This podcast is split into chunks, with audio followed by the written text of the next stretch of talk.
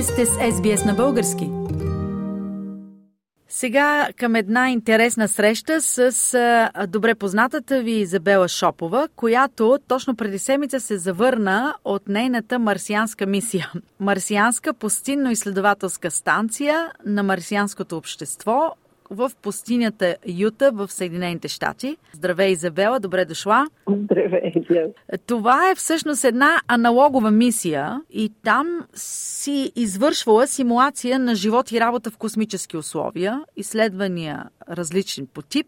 Да започнем от там, да ни разкажеш. Аналоговите мисии са една нова посока, в която много активно се развиват напоследък космическите изследвания, защото дават възможност на много хора да се подготвят за работа в космоса. Това означава, че най-различни компании, екипи, учени, които правят най-различни разработки, било технически, било свързани с здравето на хората, могат да ги тестват в тези условия. Аналогова мисия или аналогови астронавти, както се наричат хората, които участват в тези мисии, са хора, които извършват дейности, наподобяващи работата в космоса, без реално да летят в космоса. В случая с марсианската пустинна изследователска станция, на която ние бяхме, тя е построена така, че максимално да наподобява космически кораб, който е кацнал на повърхността на Марс представлява цилиндрична сграда с диаметър около 6 метра. Пространството вътре е много ограничено за екипаж от 6 или 7 души. Има въздушни шлюзове. Излизането от сградата става след 10-минутен престой в тези въздушни шлюзове, което позволява за това време помпите да помпят въздуха или да го напомпят обратно. Никой не може да излиза от сградата или хабитата, както тя се нарича, без да има скафандър тъй като скафандъра трябва да осигурява кислород и условия за живот за безопасност. Базата е предназначена за екипажи от около 6 или 7 души. Има малки, просто миниатюрни индивидуални тайчки, силно казваме да ги нарека спалня, но а, лични пространства, които всеки един от участниците в екипажа може да ползва и те са само 7. Какво всъщност се прави там? Как се готви? Как се хранят хората? Храненето е базирано на дехидратирани храни, така както ще бъде храненето и на астронавтите, които ще пътуват до Марс един ден, тъй като това е най-ефтиният, най-достъпният начин за пренасене на големи количества от храни и товари. Беше изненадващо за мен, че на базата бяха успели да осигурят много голямо разнообразие от дехидратирани зеленчуци, плодове. Имаше такива дехидратирани храни, които аз никога не бях виждала или чувала, че съществуват, като например дехидратирано масло. Един от експериментите, които правихме, който всъщност аз предложих и правих по време на нашата мисия, беше да си правим кисело мляко с български лактобактерии от дехидратирано сухо мляко. Киселото ни мляко стана разкошно. Беше много лесно да го правя всъщност, защото се оказа, че отоплението на спалните помещения става с, с горещ въздух, който имаше точната температура от 42 градуса. Всичко, което трябваше да правя, беше да държа киселото мляко под леглото си, там където духа тръбата на, на отоплителя и ми даваше гарантирани резултати за прекрасно кисело мляко. Страхотно. Всяка сутрин. А, да, всички много го харесаха, много одобриха вкуса му. Не бяха запознати с българското кисело мляко, но се оказа много добра альтернатива. Значи може да смятаме, че за бъдещите космически станции киселото мляко може да бъде един от продуктите, които да се консумират. О, абсолютно. Аз а, мисля, че даже трябва да бъде препоръчано заради огромните предимства, които то носи за микрофлората и за здравето на хората. Друг интересен аспект е, че астронавтите и хората, които ще живеят на Марс един ден, ще страдат също от недостига на вода.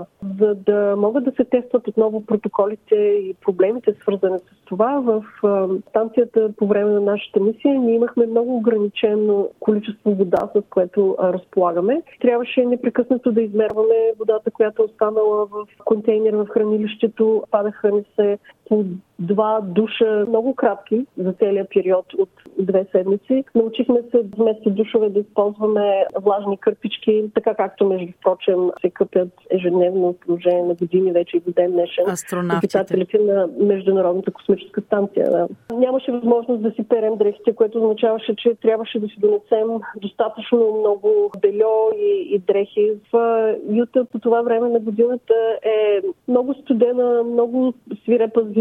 Нощем температурата падаше до минус 15 градуса. През деня, тъй като беше слънчево, се качваше до към 5 градуса. Там има такива специални електрически автомобили, много подобни на електромобилите, които се разработват за работа на Луната и на, на Марс. Моноходи.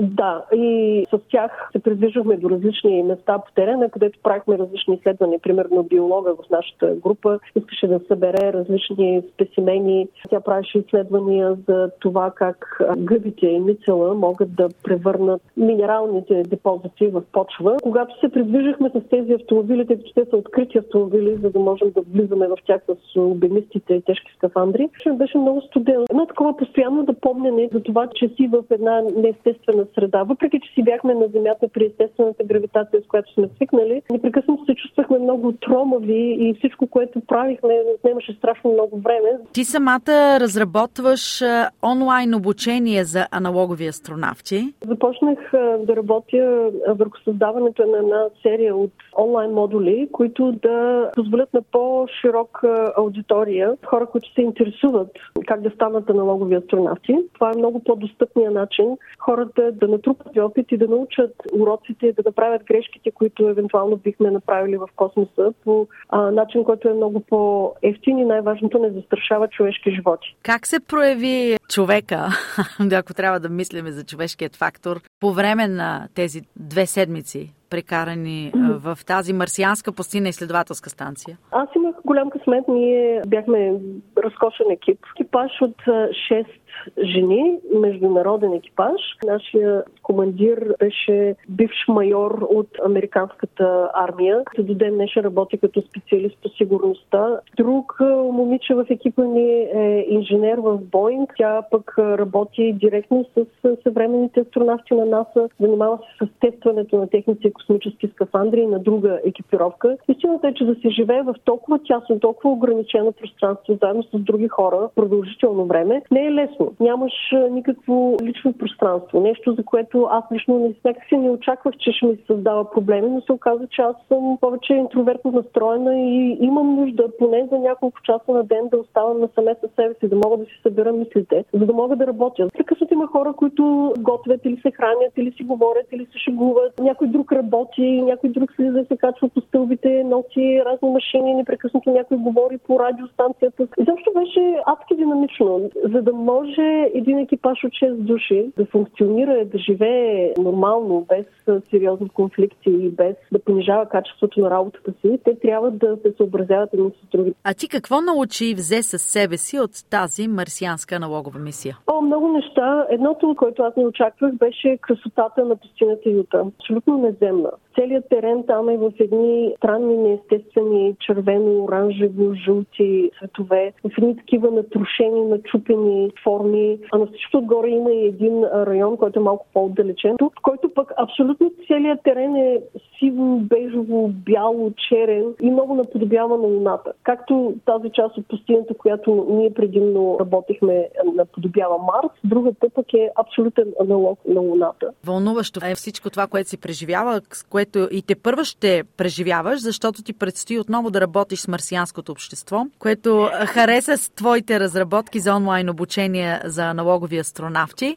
Това ще да, е новата е ти мисия съвсем... до година. Да, това е съвсем скорошна новина. Тази седмица получих предложение от марсианско общество да работя на същото място, но този път не като част от екипаж, не като част от симулацията, а като част от менеджерския екип, който организира и подкрепя екипажите, участващи в симулацията. Така че се каня през 2023 година за 3 месеца да работя там в пустинята Юта и да, така с удоволствие предвкусва радостта от новата ми среща с пустинята. Аз отчитам това като голям успех и българско име в менеджмента на Марсианската пустинна изследователска станция. Това наистина всички ни прави да се гордеем с теб. Благодаря ти много. Благодаря и аз. Това беше Изабела Шопова, която се завърна от Марсианската пустинна изследователска станция на Марсианското общество в пустинята Юта, Съединените щати. Искате да чуете още истории от нас? Слушайте в Apple Podcast, Google Podcast, Spotify или където и да е.